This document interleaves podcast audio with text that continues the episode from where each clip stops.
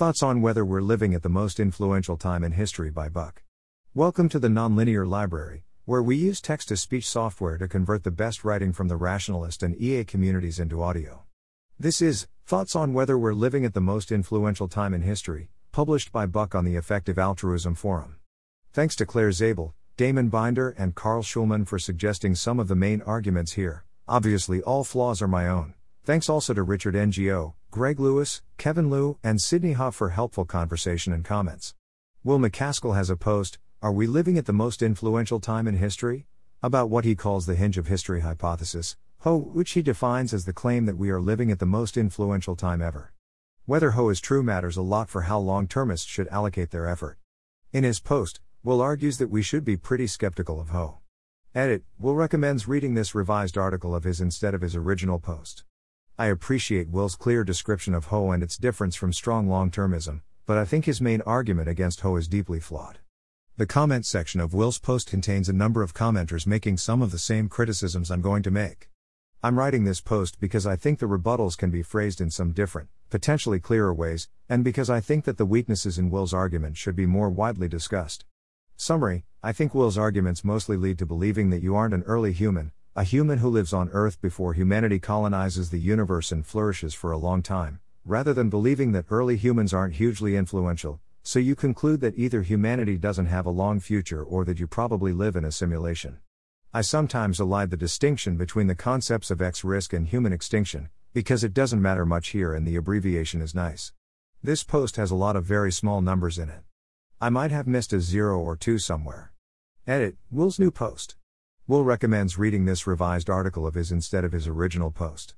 I believe that his new article doesn't make the assumption about the probability of civilization lasting for a long time, which means that my criticism this argument implies that the probability of extinction this century is almost certainly negligible doesn't apply to his new post, though it still applies to the EA forum post I linked. I think that my other complaints are still right. The outside view argument. This is the argument that I have the main disagreement with. Will describes what he calls the outside view argument as follows 1. It's a priori extremely unlikely that we're at the hinge of history. 2. The belief that we're at the hinge of history is fishy. 3. Relative to such an extraordinary claim, the arguments that we're at the hinge of history are not sufficiently extraordinarily powerful. Given 1, I agree with 2 and 3, my disagreement is with 1, so let's talk about that. Will phrases his argument as the prior probability of us living in the most influential century, conditional on Earth originating civilization lasting for n centuries, is 1 n. The unconditional prior probability over whether this is the most influential century would then depend on one's priors over how long Earth originating civilization will last for. However, for the purpose of this discussion, we can focus on just the claim that we are at the most influential century and that we have an enormous future ahead of us. If the value lock in or time of perils views are true, then we should assign a significant probability to that claim, i.e., they are claiming that, if we act wisely this century, then this conjunctive claim is probably true. So that's the claim we can focus our discussion on. I have several disagreements with this argument. This argument implies that the probability of extinction this century is almost certainly negligible.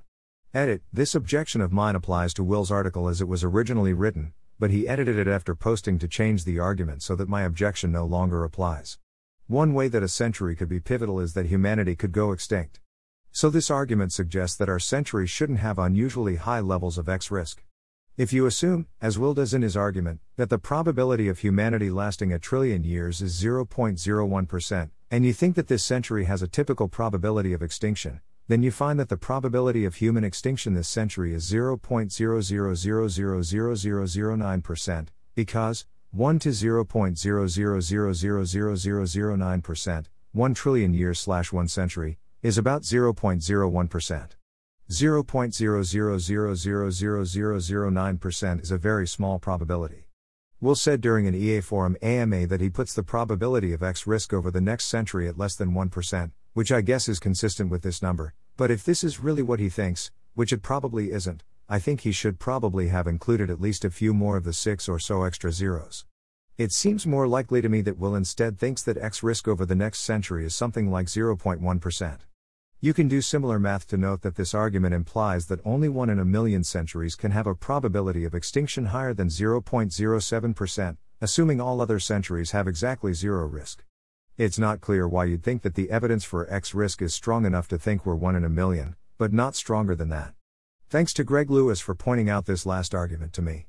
To me, uniform hinginess instead implies no long futures. If I believed in uniform hinginess the way Will is advocating, I'd probably reason about the future as follows. I don't know how long humanity's future is. But I do believe that it would be quite surprising if this century had radically higher X risk levels than later centuries. So I assume that later centuries will have similar X risk levels to this century. Currently, X risks seem non trivial. Perhaps nukes alone give us 0.1% per century. Therefore, humanity is unlikely to last more than a thousand centuries. I come to this conclusion because I have more evidence about current levels of X risk than I do about the probability of humanity having a very long future. It seems much more reasonable to make the inference levels of X risk are non negligible, so uniform X risk means no long future than humanity might have a very long future, so levels of X risk are incredibly low. Will's argument is written as making the second inference. The fishiness comes from the earliness, not the hinginess. I think that the we shouldn't be exceptional prior is mostly an argument against us being early humans, rather than early times in civilization being hingy. Here's an argument that I think is reasonable. Given a long future, the probability of any randomly chosen human living in a hingy time is very low. It seems pretty reasonable to think that there are some hingy early times in human history. We seem to find ourselves in an early part of human history, and a time where X risk looks non negligible and which therefore seems hingy. There is something weird about this. How should we resolve this? Will's resolution is to say that in fact, we shouldn't expect early times in human history to be hingy, because that would violate his strong prior that any time in human history is equally likely to be hingy. It seems to me that in fact, most of the fishiness here is coming from us finding ourselves in an early time in human history, and that if you condition on us being at an early time in human history, which is an extremely strong condition, because it has incredibly low prior probability, it's not that surprising for us to find ourselves at a hingy time. Will thinks that the early times are hingy hypothesis needs to meet an incredibly high standard of evidence because it implies that we're at an exceptional time. But this century doesn't need to be hingy in order to be exceptional, it's already extremely implausibly early. If something like 10% of all humans who have ever lived are alive today, then even if this century is the hingiest century, then being in the hingiest century is only 10x as surprising as being among the first 100 billion humans to be alive. So if you require incredible evidence to be convinced of hinginess, it seems like you should require almost as incredible evidence to be convinced of earliness. And so the main result of the we probably aren't at an exceptional time assumption is that we're almost surely not actually early humans. This is basically just the simulation argument, which has the conclusion that either the future isn't big, we are in a simulation, or we are very, very confused, for example, because we're dreaming or insane.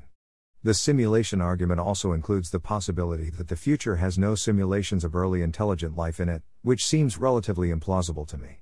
This result is also related to the doomsday argument, which argues that given we should be very surprised to be unusually early humans, there probably won't be squillions more humans in the future. This argument is only persuasive under some theories of anthropics.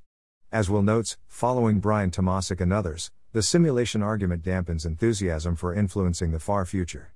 But it does this almost entirely by updating us against thinking that we're early humans, rather than thinking that people who are in fact early humans aren't hugely influential. Early times in history are particularly hingy is a priori reasonable.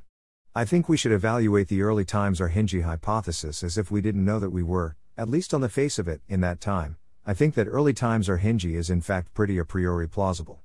At the risk of making arguments based on object level claims about the world instead of abstract generalities, you could note that.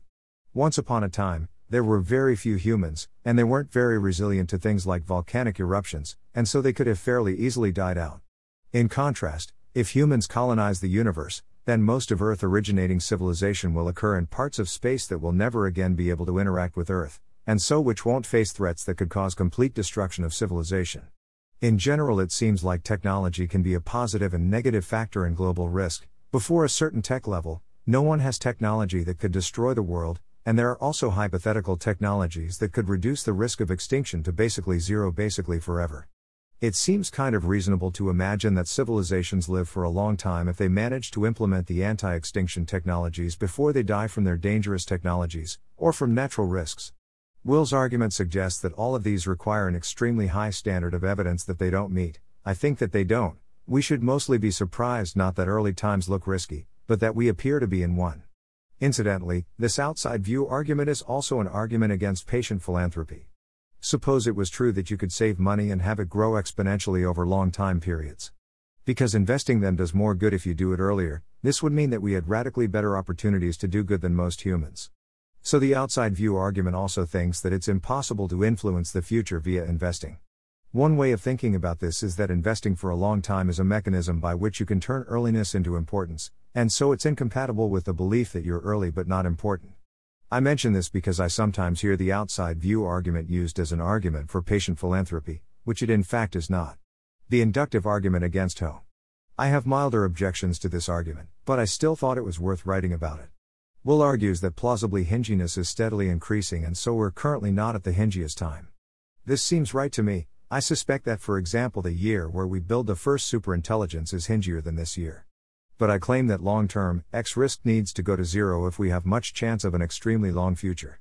And the current increase in hinginess seems unsustainable, in that the increase in hinginess we've seen so far leads to X risk probabilities that lead to drastic reduction of the value of worlds that last for, for example, a millennium at current hinginess levels.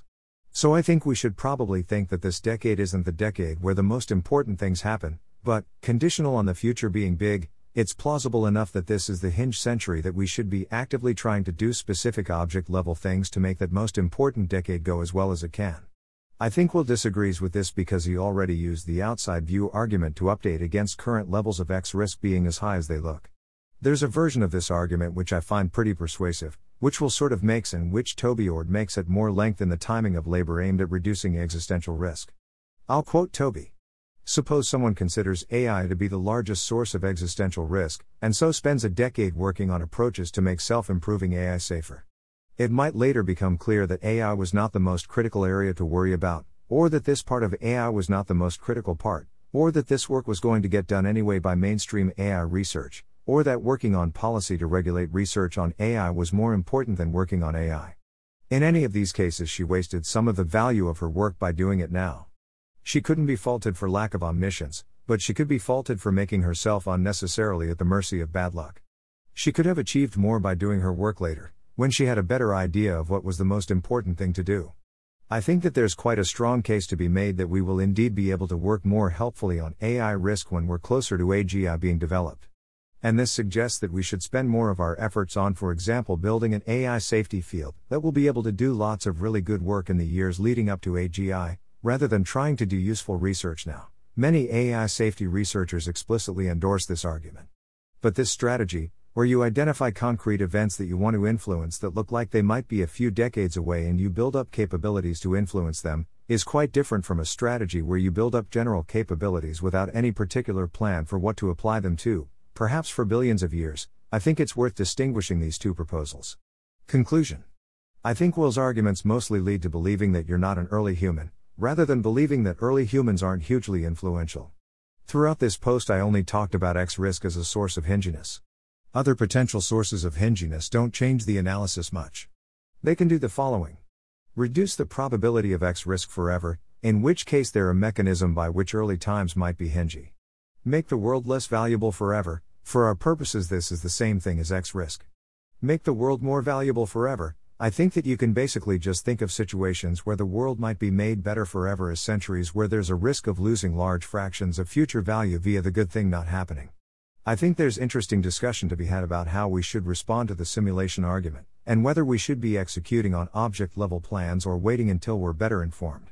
Thanks for listening to help us out with the nonlinear library or to learn more, please visit nonlinear.org.